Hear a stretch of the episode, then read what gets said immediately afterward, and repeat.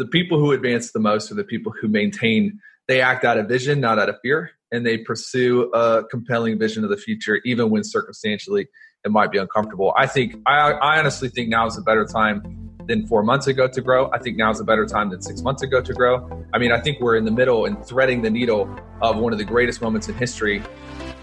You're listening to the Traffic and Funnels Show.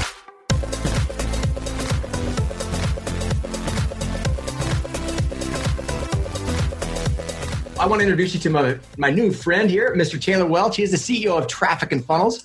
Uh, lives out in Nashville. His greatest success is his one year old daughter, who he has the opportunity of spending time with and doing daddy daughter dates. So we'll talk a little more about that. But uh, want to really kind of dive into this whole entrepreneur lifestyle. Uh, living out in Nashville, was aware of Funnel Hacking Live, was out there uh, obviously when we were doing it at Opryland last year, and has been involved in real estate. He's got a ton of fun, cool business he runs on the side and does about 30 35 million annually in a couple of his different businesses together. So we're going to dive in we're talking a little bit about building an agency and not only that but uh, really hiring salespeople. How do you actually grow and scale a business especially during these crazy times that are going on? I know a lot of people are struggling trying to figure this thing out and taylor's the guy who's going to answer a lot of your questions. So with that taylor welcome to the show. Ben it's great to be here and hopefully i have the answers. If i don't then i'll just kick it back to you and, and we'll tag team how about that? I think that sounds awesome. So Taylor suffers from ADHD as much as I do. He's sitting there throwing a red ball around in the background as we're sitting there talking, bouncing around. I am the same way. I've got a million things. I'm usually here on a podcast with this little spinner thing going back go. and forth. Fortunately, most people don't hear that spinning as I'm talking to people.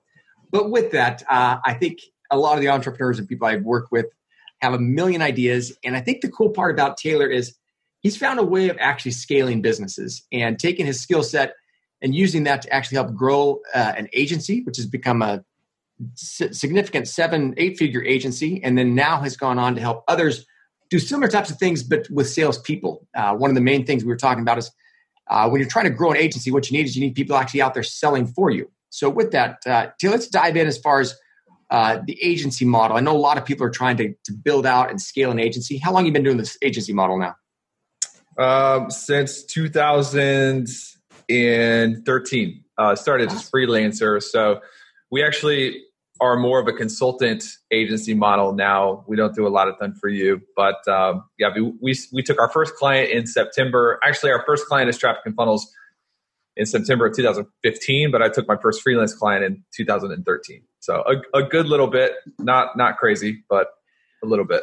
No, I think it's awesome. I'd like to kind of talk more about the consultancy side. That is the part that I know a lot of people want to get to because the done for you is so labor intensive. When you say yeah. a consultancy agency, just describe so our listeners understand what that really is.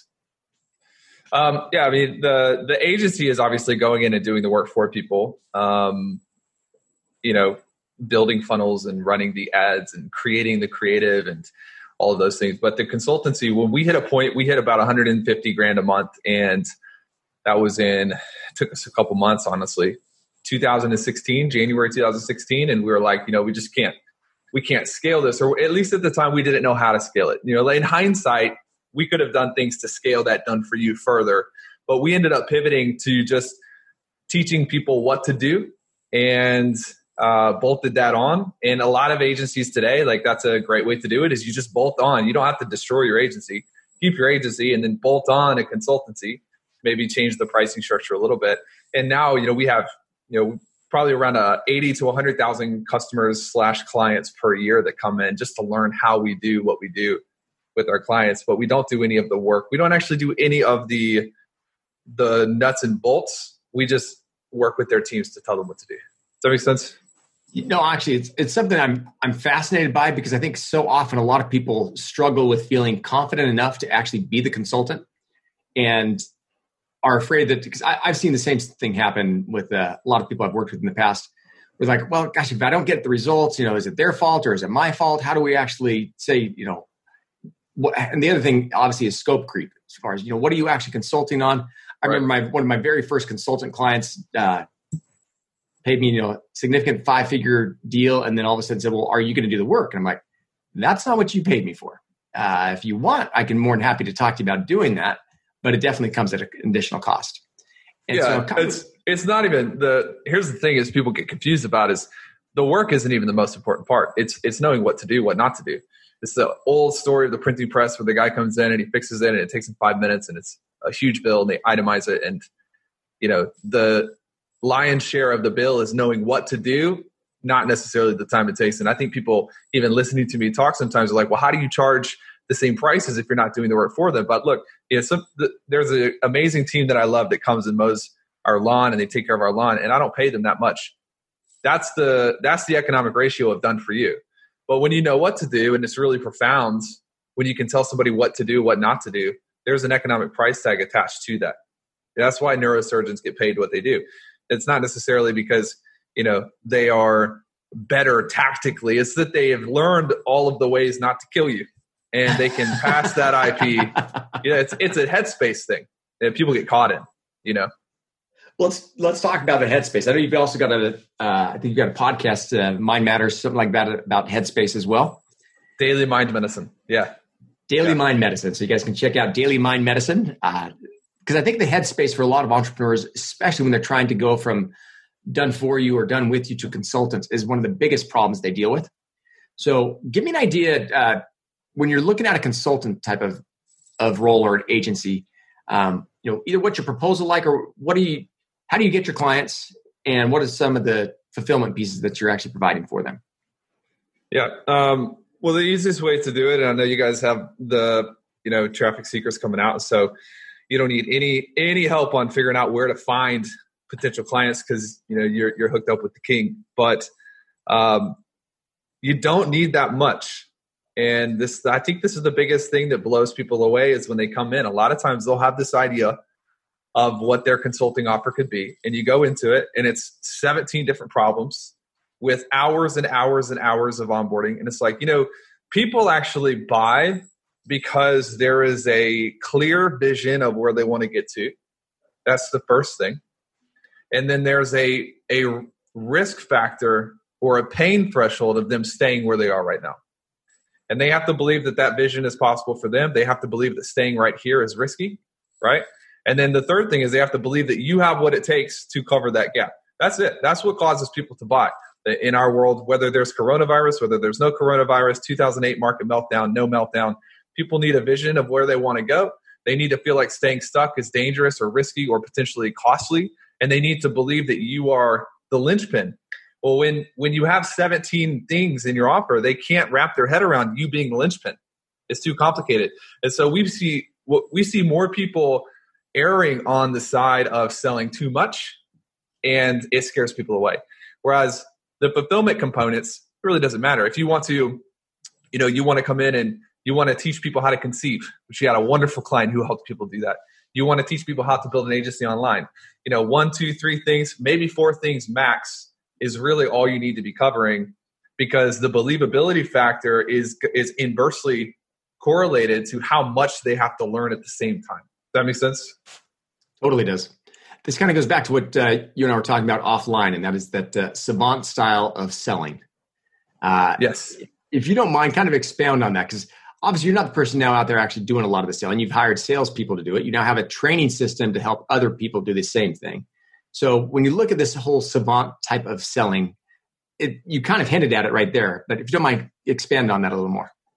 Yeah, so you know, one of the benefits that I got lucky, I got lucky when I got started as I as I dove into copywriting first. You know, I didn't learn sales first.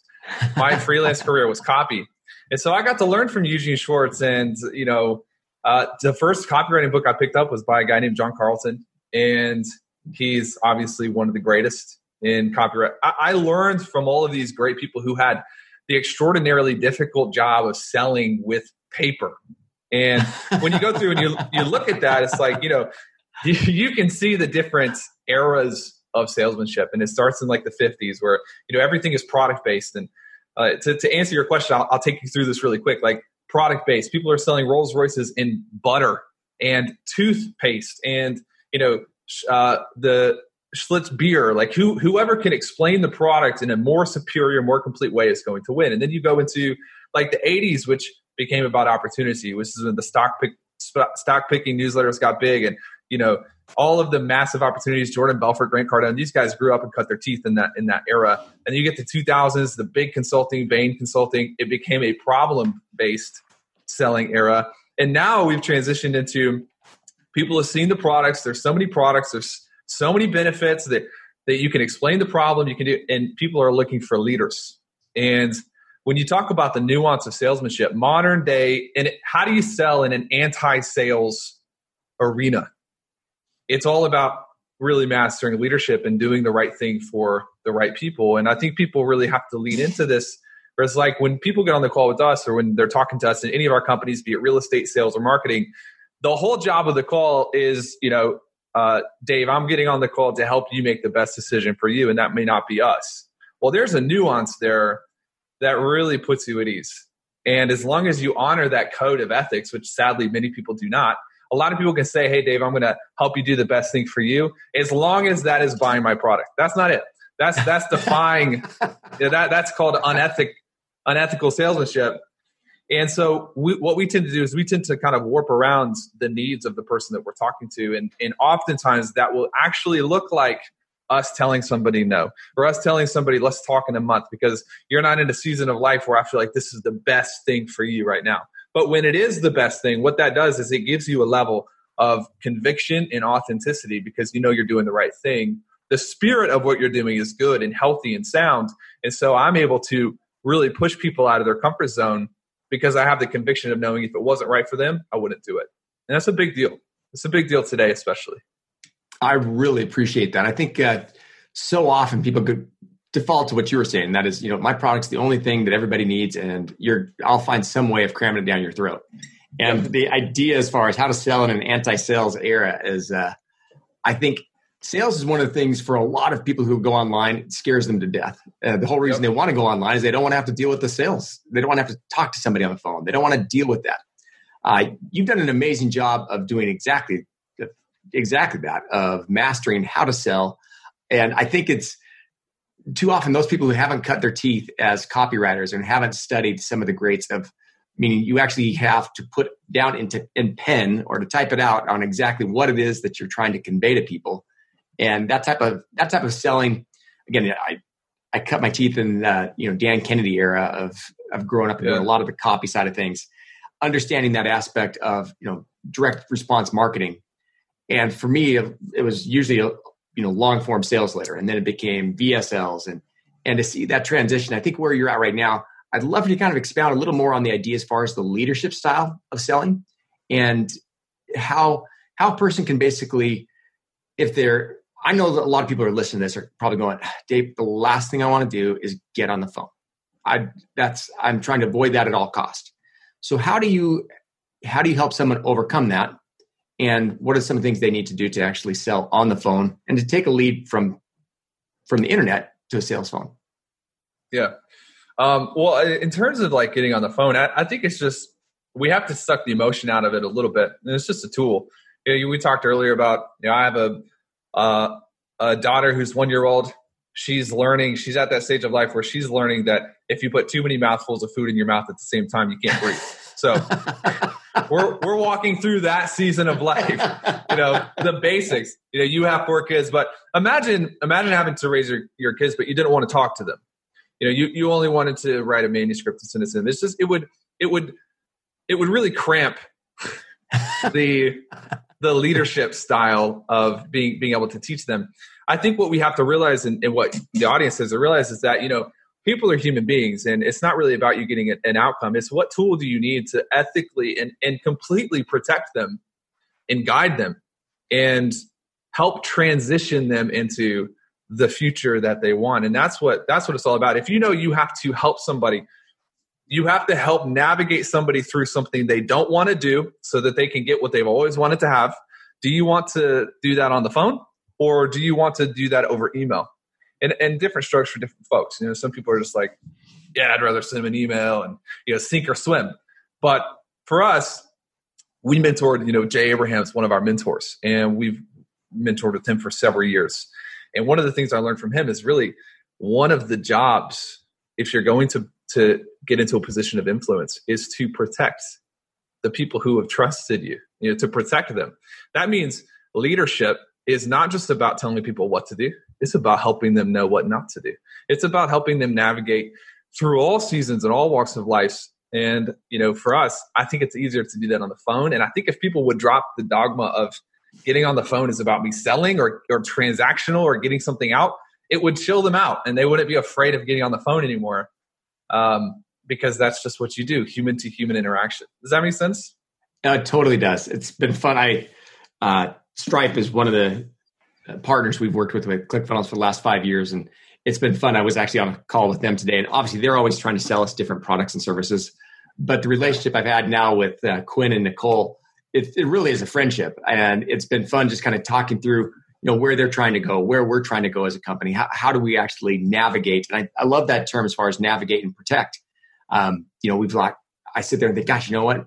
Do we consider possibly setting up our own payments uh, instead of using Stripe? And you know, Nicole and Quinn were both like, Dave, you're more obviously if that's the what you guys decide is ClickFunnels is the best thing for you guys, we're here to help. And it's funny because she actually Nicole used that same word, and that is we're here to help you navigate through that because there's a lot of risk involved. And we and it's so funny. I literally am, I'm replaying the conversation I had with Nicole and Quinn two hours ago uh, about that whole idea of of protect and navigate and to really help help them help the people who are trusting in you that you're going to protect them. And I think that from a leadership sales standpoint, I I don't think there's that many people who actually associate leadership with selling. And I think that's a it's a mistake. I think the more often that you can actually say, you know what, my job here is to really help lead and to navigate you through this. So you make the best decision for you. Hopefully, obviously involves us, but if not, it's what you need. And I think that's awesome. Hundred percent. Yep. So tell me, as as you've built your agency, how much? Is, again, you came from a copywriting background, Taylor. Uh, you've done a lot on the phones as you're selling your consultancy, is most of that done on the phone? Is it done through email, websites, funnels? What's what do you find is working best? Um, yeah, everything of it eventually makes it to a person's phone for a conversation. But um, kind of the model or the value ladder, so to speak, would would be we put out a lot of content on the front, and so we have books and courses and and um, different bits of material that we offer to people and we advertise that. And then eventually they come through and they end up having a conversation. Um, and it may be with a salesperson it may be with a customer service person who by the way is still a salesperson. I mean at the end of the day everything if if you believe sales is is leaders guiding people every position in your company is sales you know? Um, and then yeah they get on the phone if they need it. Uh, emphasis on the, the, the need part because nobody wants to be spending a bunch of time on everybody everybody listening has had a conversation with somebody and you spend 45 minutes and you get to the end you realize that they didn't need it they don't want it. Um, they're just having a conversation and and that's frustrating. So people will buy stuff or they'll come in they'll listen to the podcast and you know they'll end up getting on the phone with somebody and we'll sell them a consulting package if it makes sense. Uh, we'd have, have different levels of consulting. Most of them you know are based on how much time it's going to take to implement um, you know, wanting wanting to go from ten thousand dollars a month to one hundred and eighty thousand dollars a month is is likely not going to be a two week engagement. It could, but probably not. Uh, so, kind of based on the goals of the person we're talking to, that package might change. Um, and we don't actually do any proposals or anything like that. We, uh, if you know, people don't have to decide on the spot either. I think that's another mistake of of sales trainers is you know if you don't make the decision right now you're a loser. And we don't subscribe to that. Like we don't subscribe to that at all because um, I don't. I mean, if you've ever been married, then you understand sometimes you do need to, you know, have conversations before you make a five or a six figure. And so I think a lot of people train sales in a way that is just like how you make decisions is not necessarily how everyone makes decisions. So you don't necessarily need to force that upon people. Uh, but we have people who follow us forever, man. They follow us for years before finally coming in and deciding. And for us, like, you know, we want to be gracious with people and allow people within reason to, like you said, navigate forward based on what's best for them. Now, don't get on the phone and be like, you know, I want to be the next Taylor Welch, but I want to think about it for six months because then we'll blow you up. Because that's not how Taylor Welch makes decisions. You know, so it all comes back down to what does this person what does this person want, man? Like what what do you want? How fast do you want it? And what type of person do you need to become in order for those results to come into your life? Because it's not all tactical. And that's another mistake people make is I can show you I can show you tactics, but if you're the if you're not the right kind of person, you, you'll never be able to actually sustain what you say you want. And so we start there. Yeah. You know. That's fantastic. So tell me when uh, from a pricing standpoint and an engagement standpoint, what's your average client like? I mean, are they is this a one two month engagement? Are these annual engagements? Or how, how do you price? Um, and so on the front end, these are you know we have stuff that's free, seven dollars, ten dollars, uh, five hundred dollars, and then the two main consulting programs for TF. There's a ten thousand dollar consulting program that's about ten weeks, and then there is a six month and a twelve month, and you know it goes from eighteen all the way up to forty five thousand dollars for the time based. Um, the sales consultancy is a lot different. Um, people pay on a monthly basis for that. So we have entrepreneurs who actually enroll their salespeople into the sales training and they get sales training. We also have a staffing component on that. You know, we were paying headhunters like ten thousand dollars a piece, and these guys were dumb. I'm like, man, I can't train this person. They're dumb. And we lost 10 grand. And so we're like, we're just going to create our own. And so, you know, we staff salespeople for other entrepreneurs. And then the, uh, the beauty of, of how we've set everything up is when we go in and, you know, Chris and I are, we're, we're more serial entrepreneurs at this point than anything else because we've learned team and we've learned leverage and we've learned management and all these things. It's like the sky's the limit, you know, like it's, it's like freedom at the end of Braveheart. It's like, oh my God, you know, I never knew this was possible. and so when we created the real estate business, you know, it, it fit another, it kind of filled another gap for people where it's like, you know, I'm sure that you guys have the same issue where people make all this money, but they're not, you know, they've studied marketing, they studied sales, they studied advertising, but then they haven't studied investing. They haven't studied capital allocation. They haven't studied inflation. They haven't, they have no economic literacy. And they're like, you know, I've got, you know, three and a half million dollars sitting in a bank account and I have no idea what to do with it. And so with Wealth Gap, you know, it's, it's really building out the infrastructure to where now our clients in TF and in Sales Mentor are purchasing investment real estate and they're investing into pieces of land and we have an SEC fund set up. And so we're we've learned how to put all of these businesses together in a way that fills the need. And I think that's another interesting point is what is it that bothers you? And you get a little bit of an indication as to what you should likely go solve. And a lot of people are, are really good at pouncing on opportunity. But when the passion is not there, man, like it's, yeah. it's difficult to sustain that. And so for people who are starting out, it's not just about where the need is, although you have to have some need. You, people should take heed and they should pay attention to what is it about the world? What is it about, you know, your experience that bothers you and, and frustrates you?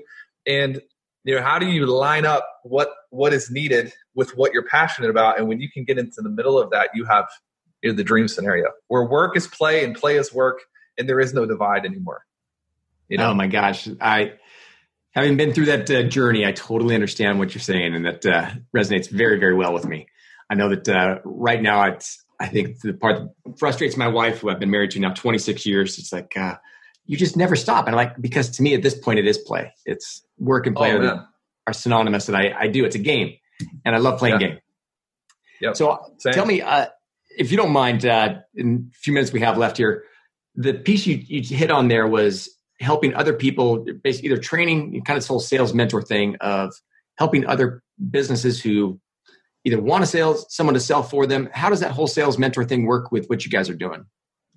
Um, yeah, I mean, so we advertise and we have decided to kind of create our own market because the problem is um, there there's competency and then there's like attitude and those two things don't always line up and so what i found this is just me i'm gonna be real and tell you the, tell you what i really think is a lot of the people in this high ticket game who are salespeople with experience and they have a little bit of competency but attitudinally it's like I, I, I would never go out to eat with you um, i don't like you i can't teach you anything and so we are like, well, I'd rather find somebody who's a cultural, attitudinal fit and teach them everything that I know about salesmanship and and teach them how to play the game, but they have the drive. It's funny. Um, the uh, Michael Jordan documentary is is is dropping on ESPN, and man, it's it's amazing to go back and watch. Like, man, here's a guy. You know, you look at MJ versus Scottie Pippen, and MJ had the drive,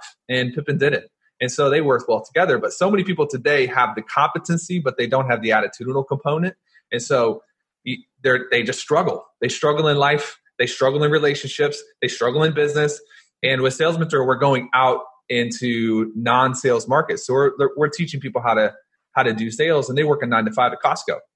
You know, really? but they're hung they're hungry and they're young and they're willing to do whatever it takes. And those people become great because they have the spirit of the game. They have the drive there. You can teach them everything else. And so we got out of trying to find salespeople from the marketing world and we got into really home growing salespeople uh, based on attitude and based on what they wanted, similar to what you guys have done with really you know building uh, the infrastructure to to bring in freelancers, and you have the network where you can connect freelancers with business owners. And so we're doing the same thing on the sales side. And anytime a business owner needs salesmanship or salespeople or sales talent, you know, we'll connect them for a staffing fee and train them a bit in the process. And so it's kind of a, a two headed dragon approach to the sales problem that we built once again for ourselves. People think we create all these businesses because we care about people. And we do care about people, but most of the time we're building it because there's a significant need for us. And then we realize in the process, oh, we're not the only ones with this problem.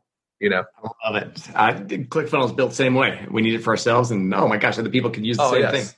Hundred percent. So trafficandfunnels.com is where they can find you uh, as far as the agency side of it. Is that correct? Trafficandfunnels.com? Yep. yep. And then that spawned the need for salespeople. And now you have your own sales mentor. What's the, where do people go to find out more about sales mentor? They go to the salesmentor.com as well. Yep. So go to the salesmentor.com. And then from that, you now have generated revenue and assets and needed to actually invest. And you now have the opportunity of investing and how does that, where can they find out more information on that? So that would be wealthcapholdings.com. Um, and then, you know, from there, there's some books and things like that that they can get into. Um, and then dailymindmedicine.com is a daily mindset podcast. Uh, it's like three to five minutes long. People really like that as well because they can just hit it quickly and be done. Oh, Taylor, that's awesome. Well, as we kind of get close to wrapping things up here, any other parting words for our audience? Uh, no, I mean, that was the, the literally the best time in history to advance and to grow. Everybody's everybody has an element of fear because of what's going on in the economy. But but if you study, if you if you actually go back, not not go back four years, but go back 190 years, and you really look at the way the world works, um, the the people who advance the most are the people who maintain. They act out of vision, not out of fear, and they pursue a compelling vision of the future, even when circumstantially it might be uncomfortable. I think I, I honestly think now is a better time than four months ago to grow. I think now is a better time than six months ago to grow. I mean, I think we're in the middle and threading the needle of one of the greatest moments in history. And I think people are going to regret if they look back on this time and, and they, they hold up, you know, in their, their house. And I'm not talking physically, social distance. Yes, yes, yes. But I'm talking emotionally from a visionistic standpoint, from a, from a growth standpoint you, you want to advance right now. You want to hire mentors. You want to go out and you want to help increase the velocity of money right now because we're gonna we're not gonna be here forever. And mark my words, the people who are not motivated by fear, but they're motivated by service, they're gonna grow the most over the next few months. Oh man, love that. I can't agree. Honestly, totally agree with you on that. So Taylor, if people want to find you, what's the best place to actually go find more about Taylor Welch? Uh, Instagram, it's great. Taylor A. Welch is the handle. Uh, Facebook, same thing. Taylor A. Welch and Daily Mind Medicine. You know, we're pushing Daily Mind Medicine right now. The the word I feel like I got once things started going down this is just a beacon of hope, becoming a beacon of hope for people, teaching people really, you know, there might be resistance, but man, thank God for resistance, right? Because without it, we would be weak, short sighted. We wouldn't know how to how to uh, you know we wouldn't know how to function if there wasn't any challenge in life. And so dailymindmedicine.com is a great resource for that as well. And share it with the people that, yeah, people have been messaging me. They're like, man, I don't feel like I need this, but my mama needs it. And so I sent it to her. I'm like, you might be missing the point, but it's a great, it's a great use of the tool.